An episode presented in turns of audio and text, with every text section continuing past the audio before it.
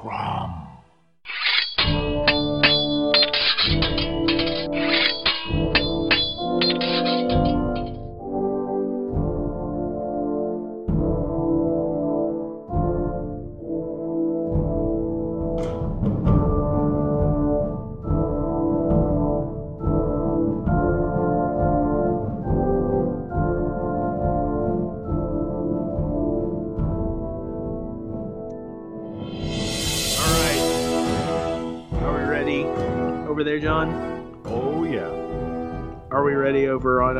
Your mic, Josh?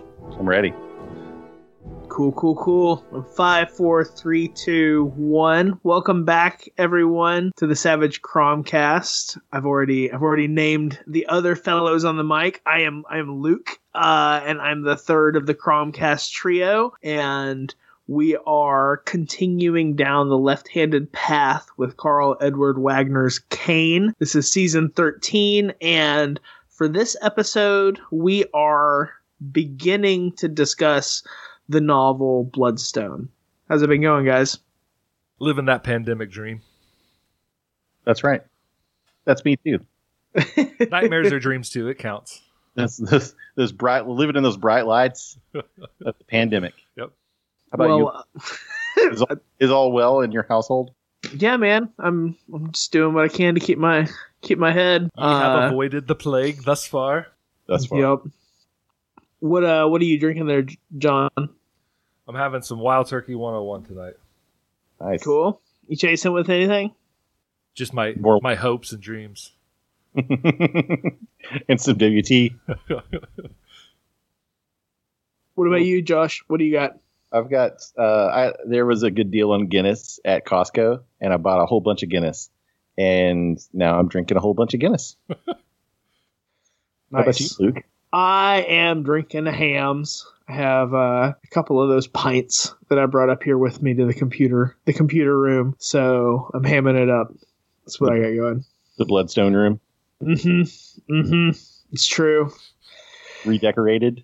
Got a primordial gem wedged into your ceiling. yeah, man. That's what uh that's what we're drinking. Are you guys ready to, to to to move quick? I feel like we're moving fairly quick here, but we'll go ahead and hop over to our one things if we're ready. I skip Yeah, I, I, yeah, I can slow us down here for one thing. no, man. Let's uh burr, burr, burr, burr, burr. one thing. That was like the uh the air horn. That's what I was going for there. That was good. You definitely had the disc jockey sort of persona on for a second. Call me Nick Kroll. I'm not quite as funny as Nick Kroll, I'll be honest. But I still we both like the air, air horn. So Are you in a Facebook group together for air horn aficionados? no, I follow him on Instagram. Does he follow the So- Cromcast?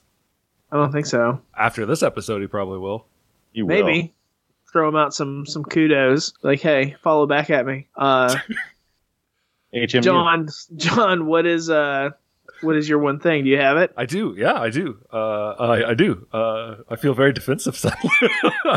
Yeah, Uh, uh, I am going to continue. So the last time I think I talked about the Spectre comics, or one of the times before, and I have been mainlining my way through some of my other comic collections that I've accrued over the years.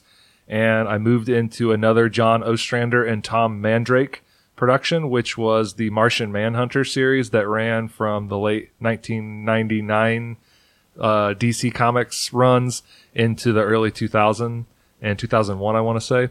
It was about 36 issues. It was good. It's not as good as the Spectre was, but John Jones is one of my favorite characters in the DC universe, and I really like seeing him at play.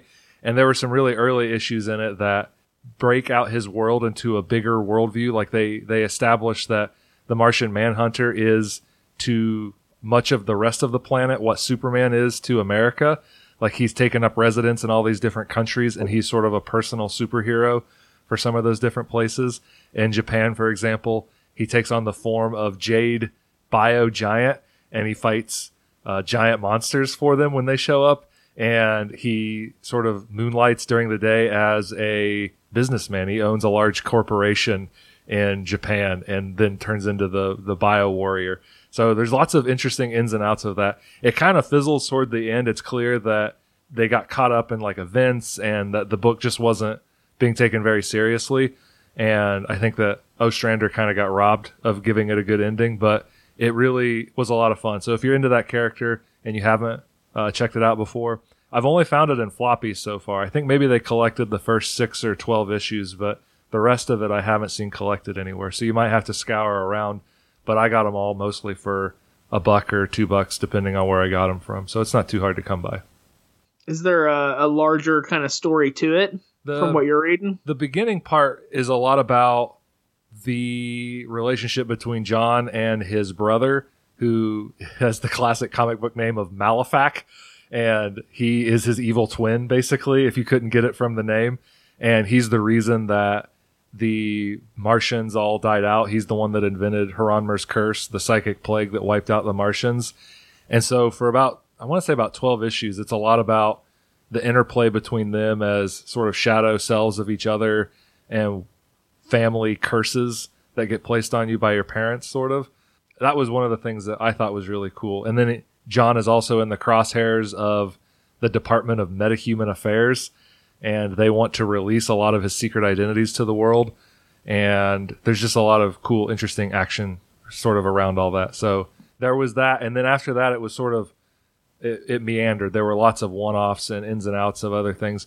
The there was one point where it's clear that John has this history with Darkseid that nobody knows about, and I guess that he lived, according to this run, he lived on Apokolips for several years trying to free Martians that had been kidnapped by the Apokoliptian government, and he and Kanto and Darkseid they have this long history together. So that was sort of another interesting angle that he built on him, but other than that, it was everywhere, all over the place, like I've been while describing it. so, uh, One more question: Who is Kanto? I don't even know Kan- that. so Kanto is Darkseid's personal assassin. He wears this really dope puffy hat and puffy tunic, and it's purple, and he's got like these yellow and black and white diamonds all over his costume, and he carries a fencing rapier that is like electro charged or something, and it can touch things when they're intangible, like the Martian Manhunter is. And so they have sort of this personal rivalry because they were friends at first when the Martians and Apokoliptians met each other, but then it sort of churns into this bitter rivalry after it becomes clear that he was always going to betray John. So that's who Kanto is. He's got a big mustache too. That's awesome, man. Kirby was very on the nose with some of his drawings. So So, what is it about John Jones that you dig? Is it the uh, wasn't he kind of a PI like classically Yeah. Martian Man? John Jones kind of a, a private investigator. the Manhunter aspect is always cool. Like he was a detective. He had a good run in Detective Comics as well. Uh, I think as a backup character to the main Batman stories or Bat Family stories that were in there. So there was always that aspect of it. But I was really introduced to him through the Justice League cartoon. I don't know if you also remember that, Josh, but I, I'll be very honest. Like middle school me, when they said his name was John, I was like, oh, hey, a dude with my name. like I just sort of remember connecting with that. And then I like his otherness. I like the the stories that they tell with him sometimes about feeling outside of things, even though he's a part of the Justice League family. Like he struggles to find his individual identity in a lot of ways. And I like Yeah. it when he and Superman hang out because they're the same character. They have a lot of the same powers and the same story, the last of their race. But the idea, like it's that immigrant story of Kal-El came as a baby and John came as an adult. And so they can't, one of them can't escape his past and the other one doesn't really understand it. And I think that they have interesting conversations when that gets explored in the comics. Who's next? Uh, Josh, what is your one thing, sir? Uh, mine is comic book related too, although it's it's film adaptations. I've been watching the Tim Burton Batman movies recently. We last time we we got online, we three we uh, we didn't podcast, but we talked about. I brought up the Batman and the the weirdness surrounding that Tim Burton 1989 Batman movie Right. uh, just from top to bottom, and watched through uh, Batman and and then watched Batman Returns uh, on consecutive nights. And those movies are super weird, you guys. It's true.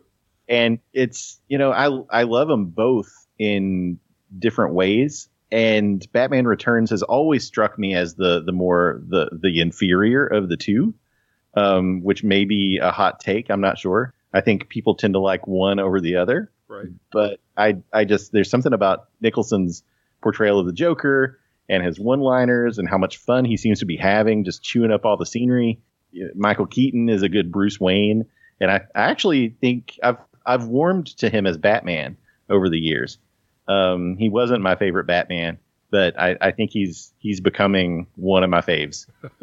but yeah, just the weirdness that is Tim Burton directing Batman and Batman Returns, and Batman Returns especially is about broken people who cannot be repaired in this city full of broken people who cannot be repaired. It, it's it is uh, there's a lot of layers to it in terms of its its story. It's it, it's very bleak and uh, very Burtony in ways that first the the first one wasn't.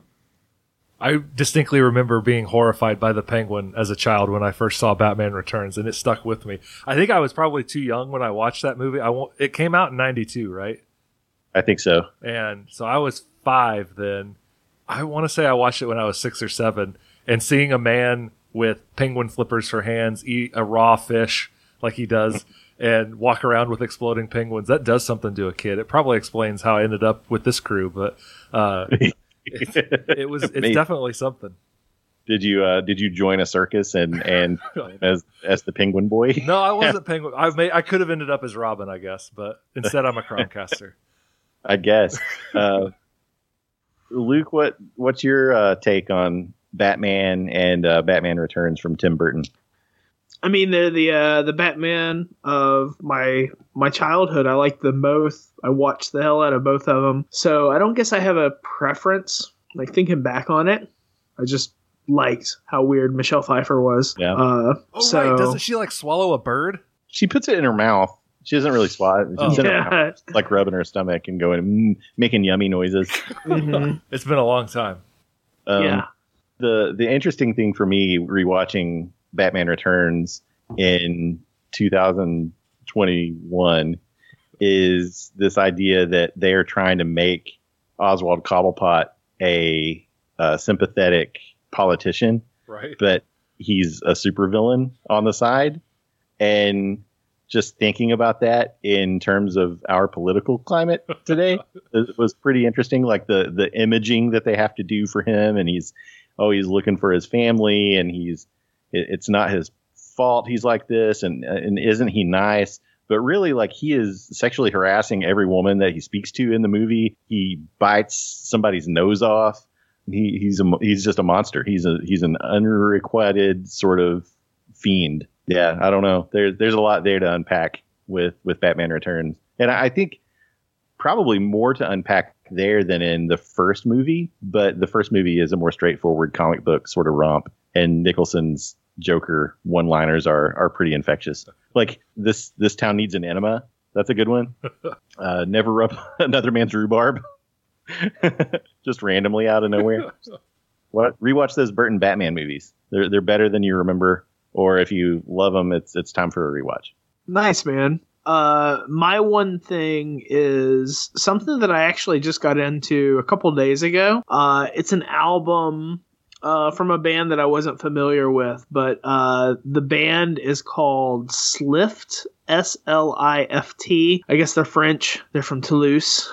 But the album that just dropped, I guess last year in 2020, because we're now in we're now in 2021 but less than a year ago this album dropped it's called Ummon and the the album art is pretty awesome there's kind of a uh, a muscular individual uh, charging across the cosmos and he's got a big ass sword behind him and it's all black and white and it's very i guess uh, i'll think about the, the the comic book artist that it reminds me of here at some point but it's good stuff it's it's space rock it's not I wouldn't say it's metal at this point. Listening to it a few times over, it's a lengthy hour plus. Maybe it's like seventy minutes. The the whole album of being just this just jam-tastic guitar worship, like fuzzed out space rock. It's good stuff, and that's what I would. That's what I'd say if you're looking for something to just kind of ride down the road to or do some do some work to check out the album Ummon by Slift, uh, and I think uh, I think it'll pay off. So that's my one thing. Uh, you put them all together, those three, and you know what you get? Is That it- thing. Is it one thing? That's It's the, a it's a big thing. So you guys want to talk about some uh some Wagner? It's sort of what we do. Yeah, talk about some some Kane. Eh? Yeah. Eh? yeah, Yeah. Undertaker's brother. If we brought that up or not? so uh, this is a novel, which is different than what we've talked about at this point over the season. But we have talked about novels in the past. Of course, with Dune, we sort of spread it out over multiple episodes, and that's a longer form thing. But how did we tackle uh, Conan the Conqueror, Hour of the Dragon? Did we break that up into two episodes, three episodes? That one was two, I think. Yeah. Okay. Have we ever like how have we dealt with other longer form items? Dune we did in three, I think. And that was that one we actually could have probably split it up even more. Yeah, I feel like maybe we had four episodes for the whole the whole season. Mhm. It was kind of a shorter a shorter season. But I guess what I'm getting at, and we we, we talk, kind of talked around this before before we got on the mics to record. But I got about a third of the way through the story. Uh, how far did you all get? I, I finished chapter six and, and was about halfway through chapter seven when I had to stop reading earlier this evening. Uh-huh. Uh, my my goal was to get through chapter twelve, so I didn't quite make my goal. But Okay. uh, it sounds like we had similar stopping points. How about you, John? I got through chapter 11. I stopped at 12. Oh wow, good. You you uh, surpassed us both. I will try not Yeah. to spoil anything about the upcoming robot fight or anything. Okay. so at least according to my paperback count, that's about a third of the way, like the the distance that I got, Yeah. uh, like basically at the end of chapter six. So I guess what I'm saying is I don't know if we're gonna do one more episode on Bloodstone or if we'll break it up into two. Remains to be seen. But but with the content that we're talking about here, we're talking about the first chunk of the story, the first third to the first half, depending on how how deep we go. Mhm. So that's what we're doing. And Bloodstone was the third novel that Wagner published on Kane.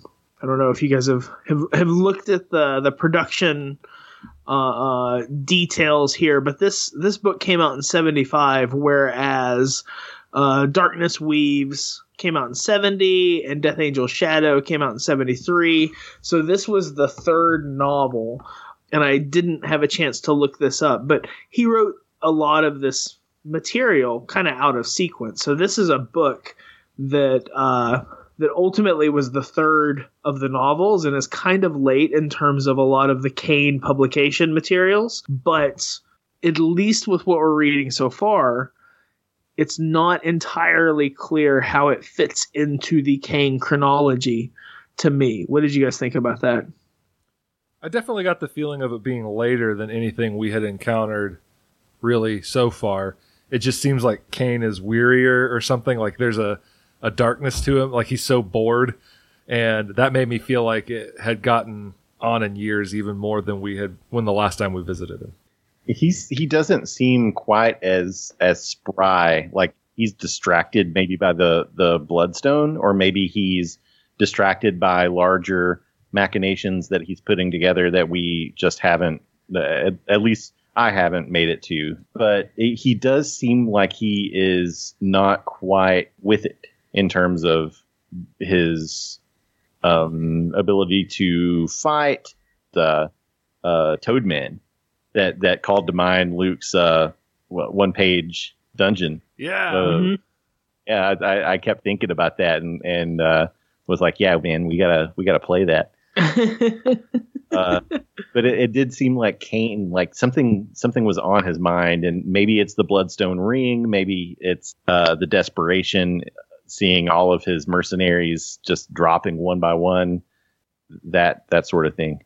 Yeah, I I know that there's a clearer chronology with like uh Darkness Weaves fits into some short story materials. It ties into novellas. There's a, there's an overarching sort of connection of stories, but I'm not familiar with how this novel sandwiches in within the larger chronology. And there are some Kane chronologies that are out there, and we'll look into that like maybe when we come back for our next episode to ca- have kind of a better idea. I would I would also hazard to guess that there's going to be some sort of emergent story that that pops out here too, right? Like as we get more secondary characters pulled into the story, we're probably going to get a healthier dose of like what the world is.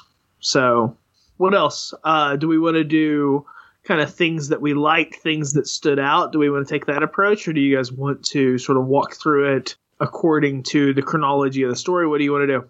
John? I always like when we do what we like. Yeah, let's do that. I can start. So, things that we like. I like a crazy bat winged goddess with a bunch of dead worshippers inhabiting a ruined castle. I thought that was such a cool character for Kane to interact with early on in the story. I don't know. It just it kind of took me by surprise when he was dealing with these these dead knights that were like admitting him into the castle it just strikes you how how dark the story is what do you guys think about that Yeah, I'm trying to th- think of her name. I, I've flipped through my. I have this on Kindle, and so it's hard to hard to flip through. But uh, it- her name started with a J. It's like Jenna Jenna or something like that. Johnakest.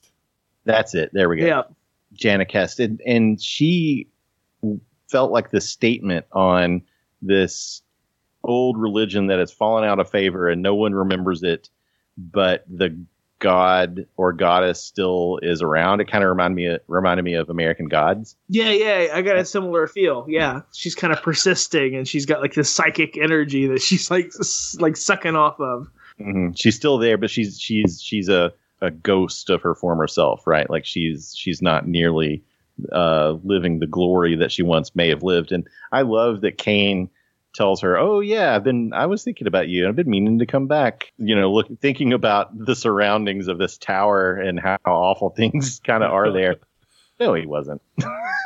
and she kind of thinks that too, right? Like, yeah, you're here because you want to you want a translation of this book. She knows. yeah yeah it. Johnakest, baby, you've been on my mind. I promise. Yeah. By the way, where's my trunk? Sugar. yeah, I love some stuff here. She has rows and rows of like shark like teeth, right? Like she's she's kind of terrifying. Yeah, I I like- like I like how Wagner uh, kind of unspools her description because at least with with me as I was reading it, I mean, there's a level of like sensuality with how she's how she's depicted, and there's clearly some romantic interactions between Kane and her. But like you get the fuller and the fuller description of what she looks like with like a silvery mane and these bat wings and these teeth, and it kind of happens over time. So it makes you kind of question like oh well those feelings that i was how do i how do i reconcile this like as you're reading it in real time it kind of it kind of plays with your emotions i think it's i think it's very clever writing and i, I really appreciated the way like the, the the horror played out on the page here Kane has a thing for wings. Yeah, he does, doesn't he? You know, given that that this character has wings like that, it it makes me wonder more about that character that we met in uh, the story that Luke was kind of drawn to. What which one was that? yeah it was in uh it was in the dark muse The Dark Muse. Yeah, that's right. yeah Yeah, uh, uh, good world building here uh, with an economy of words. I think.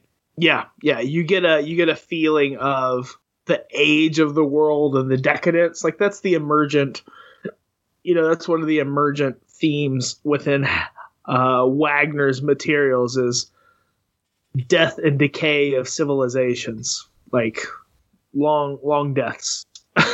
it's something that plays out over over his stories. So, what about y'all? What was something that you guys liked? You go next, John.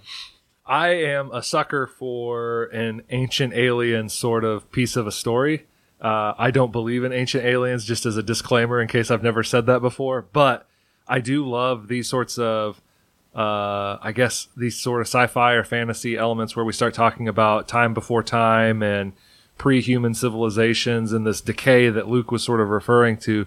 So any sort of bit about uh, space rock that lands on Earth and has frog people living in a geometric city around it is going to pique my interest. And I would love to conjure up the ghost of Karl Edward Wagner and see what he thinks of that History Channel show about ancient aliens and to see what he would say about people like David Ikes who talk about these reptilians and stuff and to see I, I think that we're at this weird point in time where all of those sorts of fringe theories and like von Erich von Däniken stuff is it's so mainstream and it's so bizarre that there are people that believe in so much of it. And so I like seeing these pulpy roots of some of these weird modern conspiracies, I guess is the best way to put it. And so I was really into exploring this city and hearing the story that Kane gets blasted into his brain. And now I'm afraid that I've gone beyond where you guys are in the book, so I'm going to stop talking. Okay. No, man, I think I, I think it's okay. Uh, Yeah, think it's it's a, okay, it's, a, too. it's an old book, and we're gonna read it regardless. So Spoiler alert. Yeah. Gotta keep going. I mean, I got to the point where uh, Kane became like He's a rigid as a flame. rigid as a light pole because of an orgiastic, e- eternally painful like jolt of electricity between the big bloodstone and his baby bloodstone. Ecstasy and knowledge. He's about to get it. It seems like yeah. it is like the city itself is really fascinating. Like once he gets into the toad, the toad people's realm, like you're there in the swamp. Like this is it is a very alien setting. The way the stonework is described, uh, and the way that the the central like obelisk is described. It's very it's very spooky. Like this this spire that just sort of shoots up out of the middle of the swamp. It's cool. It is cool. The approach to the city was really fascinating to me. This this idea of this blasted land surrounding this ancient city that is cursed, that had been blasted by nature, and and the swamps had overtaken it. That's pretty neat. It was very reminiscent of of like uh, you know thinking about Atlantis or or in the Cthulhu mythos, uh, R'lyeh or any number of uh, cities like uh, the Doom that came to Sarnath, right? Mhm. Like these these cities that grew too big for their own good and uh, were slapped down by Yeah, I I thought about like uh outside of Lankhmar, there's like swamplands that that Fafhrd and Mouse are moved through, where they're sort of like working along causeways and and viaducts and trying to keep keep out of the water. I thought about that. I also thought about like a Mad Max Fury Road. Like once they get out out, Yeah. you know, and they're passing through the, the the weird sort of swampy like desolation. I mean, it's it's a much greener world than what's described in that in that sort of like visual narrative. But like that's the kind of cloudy, foggy, fearful place, like the setting that I was envisioning. hmm And you said the word desolation, and I I just recently watched or rewatched those the three Hobbit movies that Peter Jackson did, and uh, I think one detail that I didn't notice the first time through that I noticed this time was the the idea of the desolation of Smaug, which is the title of the second movie, like the area around the lonely mountain that is just dead, right? There's nothing except for Lake Town uh, off in the distance. But the closer you get to the mountain, the worse things are. There, there, there are no birds. There are no uh, green things. There's, there's nothing. It's just the mountain, and it's uh, a result of Smaug's um corruption, just Okay. Leaching the land. Yeah. Have you guys ever been in a swamp that was like this? So I, I haven't. This was this was something that I liked. The fact that this swamp is cold, like that it's kind of like a swamp in the in the winter, that was jarring to me also. Just like the level of clamminess and I guess like cold mistiness of it was another level of like spooky uncertainty. Like it just it it made it seem all the more alien to me. I agree. It reminded me a lot of the woodlot that was across from where I grew up and one of the ones in the back. And they're both very swampy areas. my home county has got a history of being quite swampy and undesirable, and uh, this woodlot across the way. If you could, go, if you would go in there in the winter, there were all these trees that had fallen down because the ground couldn't support them anymore, and there were just these huge frozen, soggy puddles of muck that you could sort of walk on, but you could feel that it was still sort of untenable as a position to stand on for too long. And yeah, it, it reminded me a lot of those kinds of adventures as a kid, where my brother and I would would pretend to get lost in a half acre woodlot full of swamp land. yeah, and it's oh, sorry, go ahead. Oh, go ahead. Uh, I was just gonna add, you know, gray skies. Like the the the vision here is that it's it's never quite day and it's never quite night. It's just fog and murk all around. Like, you know, you think about any number of pulp adventuring tales in a swamp and and lots of classic sword and sorcery depictions of swampy environs and sort of exotic locations. It's like it's a fresh green hell. Like it's it's like it's daylight, it's green, vibrant growth. This is just dead and decadence and gray. Like that's that's what what uh what I kept thinking of was just the overall cold, murky nature of it. And don't forget there are battle toads ready to stab you with a poison spear on every side. Did you notice that he used the word liana a lot to, to describe the vines?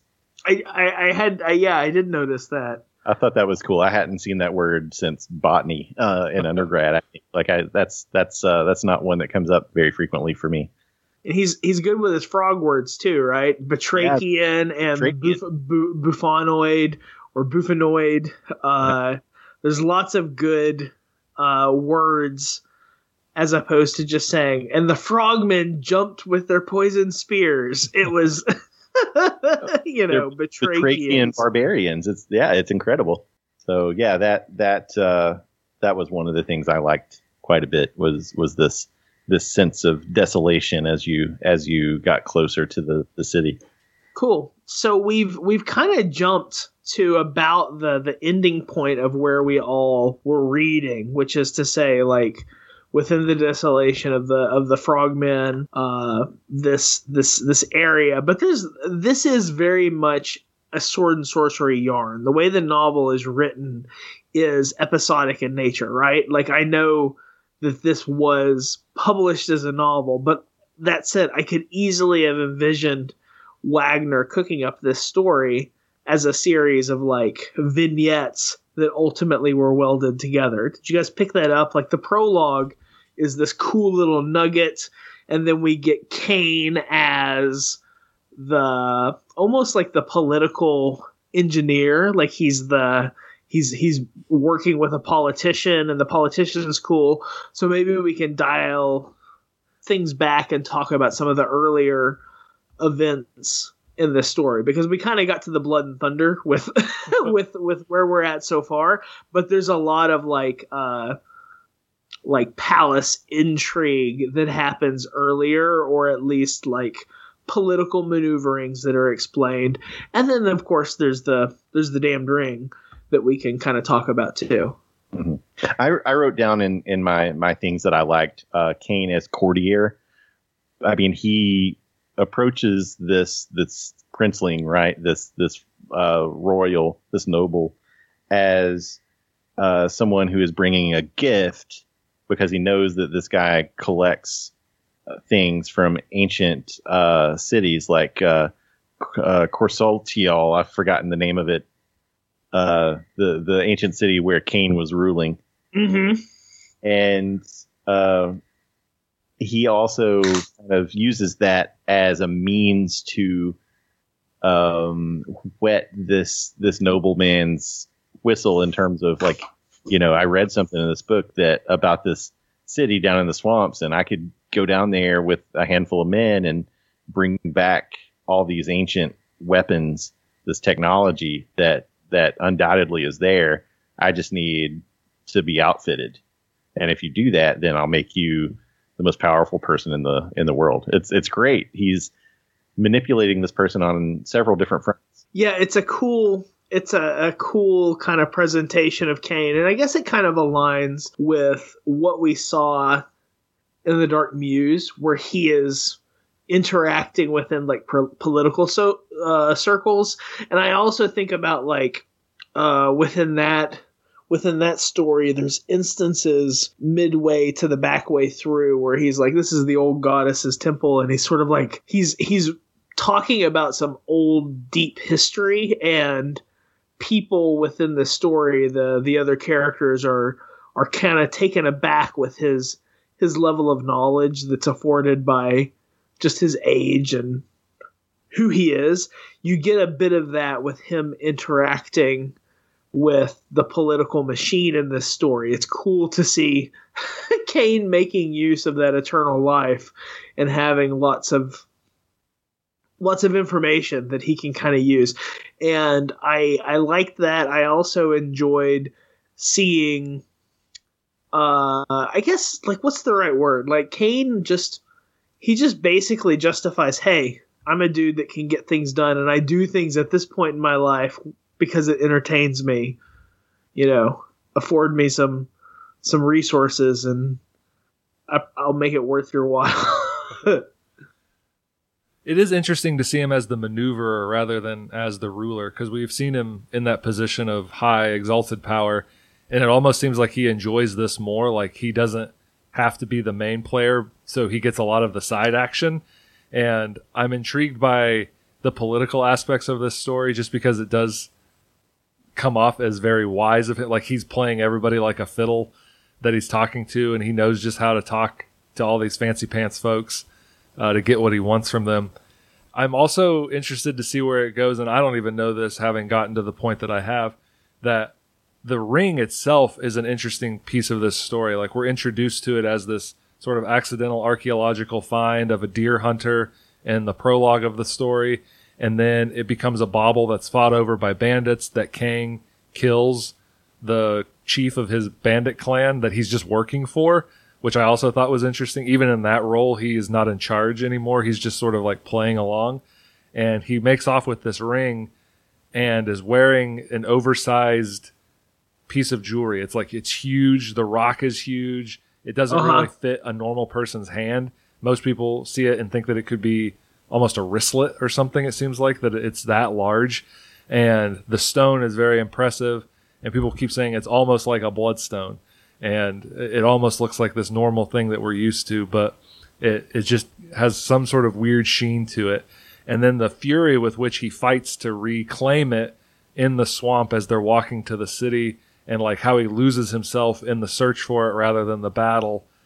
I'm interested to know what that's all about. And this whole courtesan player, uh, political maneuverer kind of guy, if that's all him or if it's part of partially this ring, and if he's been possessed by it and it, it sees ways to use Kane to its own ends. Um, I don't know what we'll find out with all that. Yeah, I, I automatically uh, jump to the Lord of the Rings wondering conclusion that it has some sort of power over him but yeah, the, the, the instance where he loses the ring in the swamp and digs furiously, and he's able to sort of reclaim it. That's a very powerful uh, entry within the novel. Yeah, with his mercenary band dying all around him, right? Like it's suddenly he is heedless of anything else other than the recovery of this this ring. He kind of doesn't care anyway. I mean he lets them die of the swamp trials. They, we got a giant python, we got a big spider. Uh, he's pretty obli- like he doesn't care. They're all tools to his end, which is getting to this city. Right. Yeah, he doesn't care. They're they're kind of like your your uh, foot soldiers in Warcraft, right? Like you you send those uh, a wave of those first, and you've got your your heavy hitters in the back, and you know that you're going to lose eighty percent of those guys during that that first skirmish, but it doesn't matter. Uh, what you need them to do is break away through the enemy's defenses so that you can bring your heavy in and do some real damage. Right? He's he's just using these guys to get to the city. Yeah, I like once we get to the obelisk. There's the the bit where uh, when things get dire and we're getting down to the last men, Kane actually there's a remark that he puts his like he he calls to two of his poorer archers to one angle on the attack, basically to create an asymmetric uh, situation where the Batrachian barbarians uh, scale at one point versus the other because there's a statement there that he just knows that they wouldn't be able to uh, to hold the ground on an attack, you know, from all sides.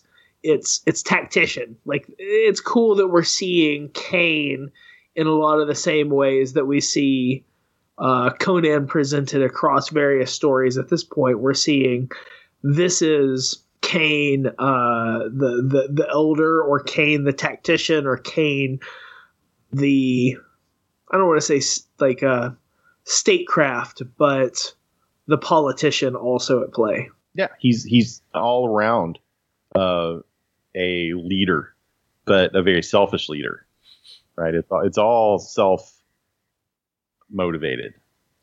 They're all going to die anyway. Like, why not die in service to Kane? the Py- the Python guy, yeah, he was he was he was done for. Um, oh, I just mean, I mean to Kane, like we're all embers in the wind to Kane. Uh, he's around forever. Mm-hmm. Ask me again in a century. Yeah. Yeah. yeah. Luke, you brought up that intro chapter, and this intro chapter to this book hooked me very quickly. Um, I, I, loved this dichotomy of the the hunter and the hunted, and the the the blood on the ground, and it's just an idyllic scene, and and suddenly it is not, and you you feel pity for the deer while at the same time feeling you know this, this hunter is just doing his his job. It's it's all very visceral in this non emotional way if that makes any sense like it's it's it's cold and and hard and factual like this this deer gets hit by the arrow the guy sees the blood trail he follows it and gets his quarry it's it's really cool it is very matter of fact about the job of the deer hunter. Yeah, I, I liked it. It was it was very uh, pragmatic and real. Like this is this is that gritty level of detail that Wagner brings into it, and there's there's almost a level of uh like Manly Wade Wellman like what's the like verisimilitude like it's believable the way that you are getting the the statements of what the archer is going through and what what it's like to track a deer after having having struck it with your arrow it's all authentic the way that it reads and yet also it's it's it's a fantasy novel so it comes across that way but it's it's so well done and immediately it's recognizable. So it's it's not like otherworldly. It's just it's a hunter who's going through the motions, but yet he finds this magic ring. And we don't really know how that ring moves from this person to the next person, do we? Right. Yeah, it's a, it's a mystery thus far for me, for sure. And that's that is very One Ring like. It's it wants to be found, which is pretty neat. You hear that? You hear that?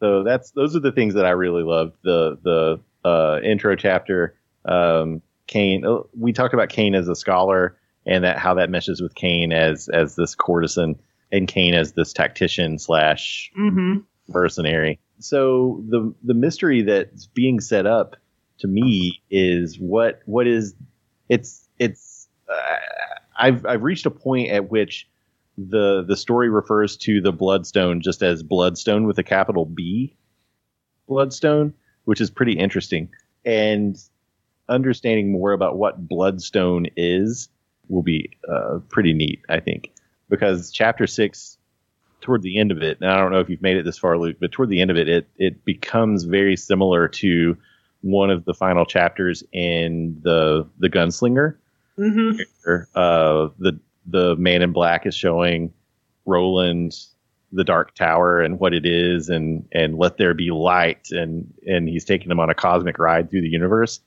That's that's Mhm. kind of where we get with this chapter, and and that's pretty interesting.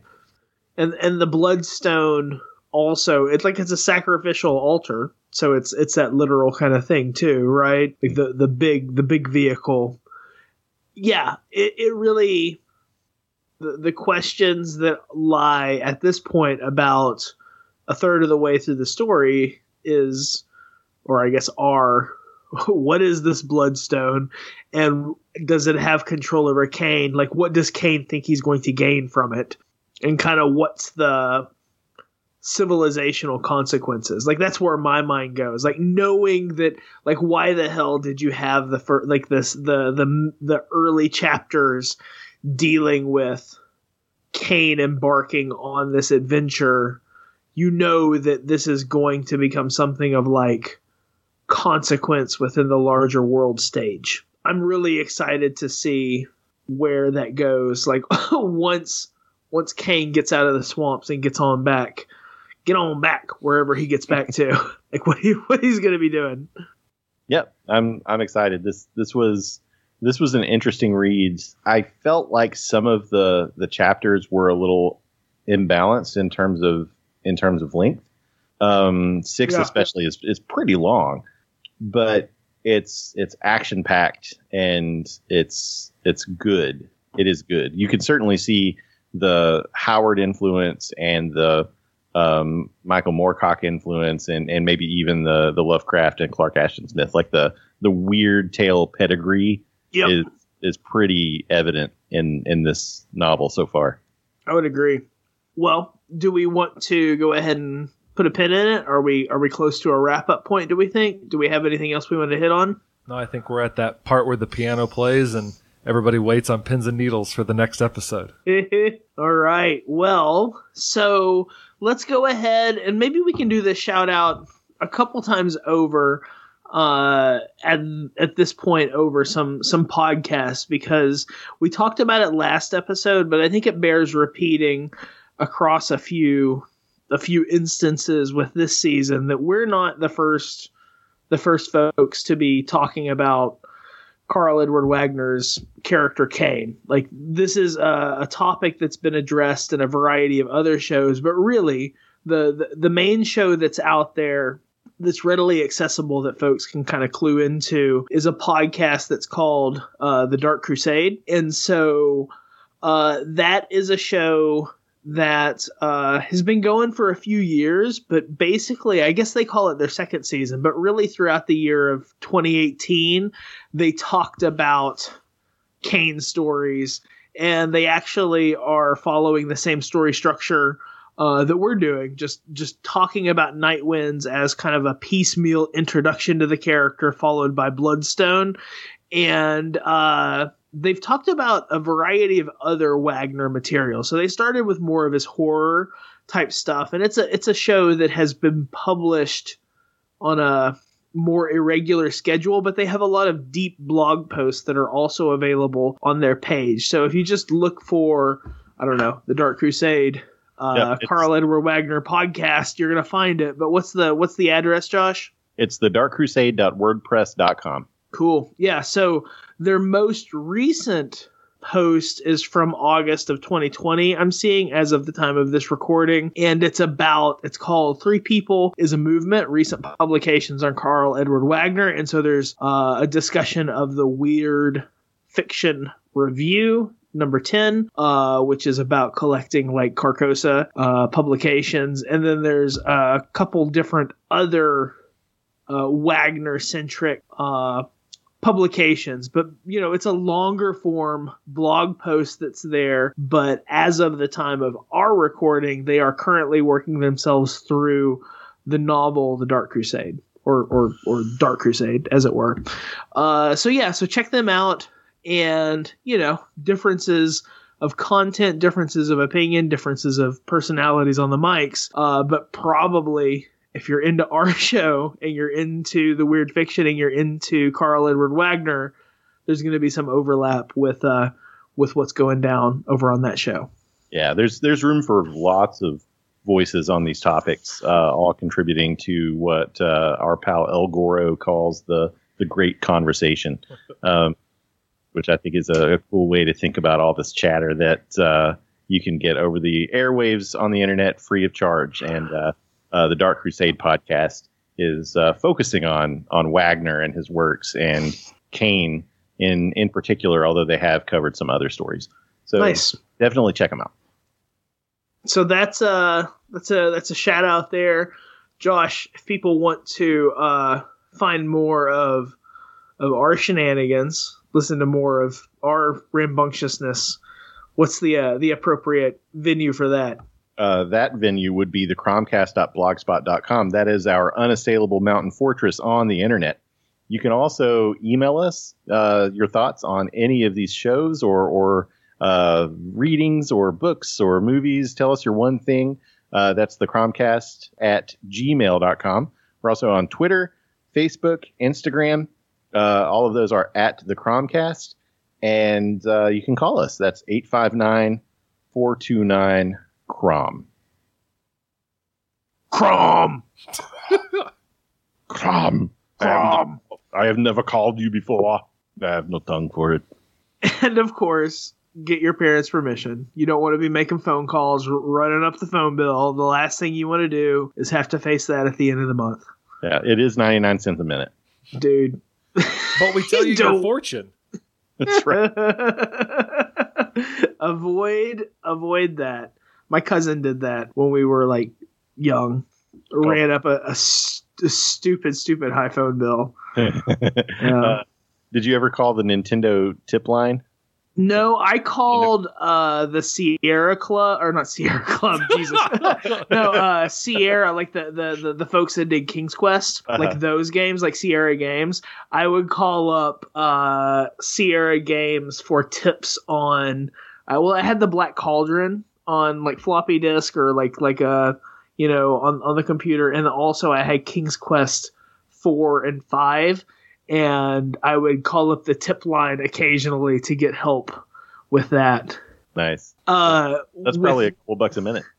man. It will, and so the thing was with with the uh, the Sierra like games tip line, you would call, and they would like you would have to sort of like work through the decision tree to where you were within the story.